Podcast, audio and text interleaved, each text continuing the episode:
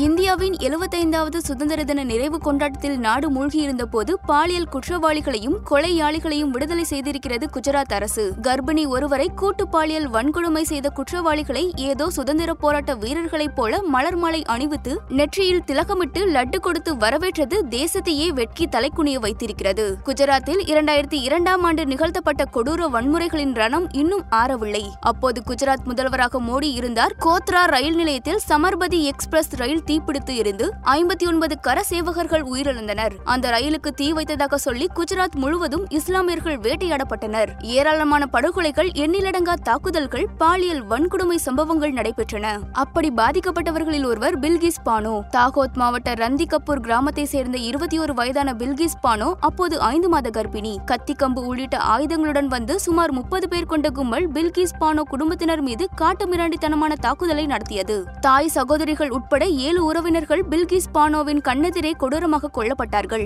பின்னர் பில்கிஸ் பானோவின் கையில் இருந்து மூன்று வயது பெண் குழந்தையை பறித்து தரையில் ஓங்கி அடித்தது அந்த கும்பல். தலை சிதறி இருந்தது அந்த குழந்தை. பில்கிஸ் பானோவை நிர்வாணப்படுத்தி கூட்டமாக அவர்கள் வேட்டையாடினர். கர்ப்பமாக இருக்கிறேன் என்னை விட்டுவிடுங்கள் என்று பில்கிஸ் பானோவின் கதறல் மதவெறி போதையில் இருந்த அந்த கும்பலின் காதில் விழவில்லை. குற்றுயிரும் குலையுயிருமாக வீசப்பட்ட பில்கிஸ் பானோ ஓர் ஆதிவாசி பெண்ணின் உதவியால் உயிர் பிழைத்தார். அந்த கொடூர கும்பல் மொத்தம் பதினாலு பேரை படுகொலை செய்தது. காவல் நிலையத்துக்கு சென்று பில்கிஸ் பானோ அளித்த புகார் முறையாக பதிவு செய்யப்படவில்லை. அவருக்கு உதவ சில தன்னார்வ அமைப்புகள் முன்வந்தன. அவர்களின் உதவியோடு சட்ட போராட்டத்தை நடத்தினார். அதன் விளைவாக சிபிஐ சிறப்பு நீதிமன்றம் குற்றவாளிகள் பதினோரு பேருக்கு ஆயுள் தண்டனை விதித்து இரண்டாயிரத்தி எட்டாம் ஆண்டு தீர்ப்பளித்தது. அந்த தீர்ப்பை மும்பை உயர்நீதிமன்றம் இரண்டாயிரத்தி பதினேழாம் ஆண்டு உறுதி செய்தது. அதை எதிர்த்து குற்றவாளிகள் தாக்கல் செய்த மேல்முறையீட்டு மனுவை உச்சநீதிமன்றம் தள்ளுபடி செய்துவிட்டது. இந்த நிலையில் பில்கிஸ் பானோவுக்கு ரூபாய் ஐந்து லட்சம் வழங்க குஜராத் அரசு முன்வந்தது. அதை நிராக நிராகரித்த அவர் உச்சநீதிமன்றத்தை நாடினார். ரூபாய் ஐந்து லட்சம் இழப்பீடு அரசு பணி வீடு ஆகியவற்றை வழங்க குஜராத் அரசுக்கு உத்தரவிட்டது உச்சநீதிமன்றம். சிறையிலிருந்து முன்கூட்டியே விடுதலை செய்ய வேண்டும் என்று குற்றவாளிகளில் ஒருவர் மனு தாக்கல் செய்தார். அதை விசாரித்த உச்சநீதிமன்றம் குற்றவாளியின் வேண்டுகோளை பரிசீலிக்குமாறு குஜராத் அரசுக்கு கடந்த மே மாதம் உத்தரவிட்டது. மாவட்ட ஆட்சியர் தலைமையில் ஒரு குழுவை அமைத்த அரசு அந்த குழுவின் பரிந்துரைப்படி குற்றவாளிகள் பதினோரு பேரையும் ஆகஸ்ட் பதினைந்தாம் தேதி விடுதலை செய்தது. எல்லாம் மூன்று மாதங்களுக்குள் நடந்து முடிந்துவிட்டன. மாநில அரசுக்கு இருக்கும் சிறப்பு அதிகாரத்தை பயன்படுத்தியே இந்த விடுதலை நடந்திருப்பதாக குஜராத் அரசும் மத்தியில் ஆளும் பாஜகவும் சொல்கின்றன. இதே சிறப்பு அதிகாரத்தை பயன்படுத்தி பேரறிவாளன் உள்ளிட்ட ஏழு பேரை விடுதலை செய்யலாம் என்று சட்ட வல்லுநர்கள் தொடர்ந்து சொல்லி வந்தனர் என்றாலும் தமிழ்நாடு அரசு அத்தகைய முடிவை எடுக்க தயங்கியது. மத்திய அரசின் ஒத்துழைப்பும் அதற்கு இல்லை. ஆனால் குஜராத் மாநில அரசு உறுதியான முடிவை எடுத்திருக்கிறது. அதே நேரத்தில் கூட்டு பாலியல் வன்கொடுமை போன்ற கொடூர குற்றங்களை இழைத்தவர்களுக்கு இத்தகைய சலுகை பொருந்தாது என்று சிலர் வாதிடுகிறார்கள். அடுத்த சில மாதங்களில் குஜராத் மாநில சட்டமன்ற தேர்தல் வருவதால் இந்த விடுதலையின் பின்னணியில் அரசியல் கணக்கு இருப்பதாக விமர்சனம் எழுந்திருக்கிறது. அதற்கு வலு சேர்ப்பது போல சில காட்சிகள் அரங்கேறி இருக்கின்றன. பாஜகவின் கோத்ரா தொகுதி எம்எல்ஏவான ரவுல்ஜி இந்த பதினோரு பேரில் சிலர் சுத்த சன்மார்க்க பிராமணர்கள் என்று நற்சான்று வழங்கியிருக்கிறார்.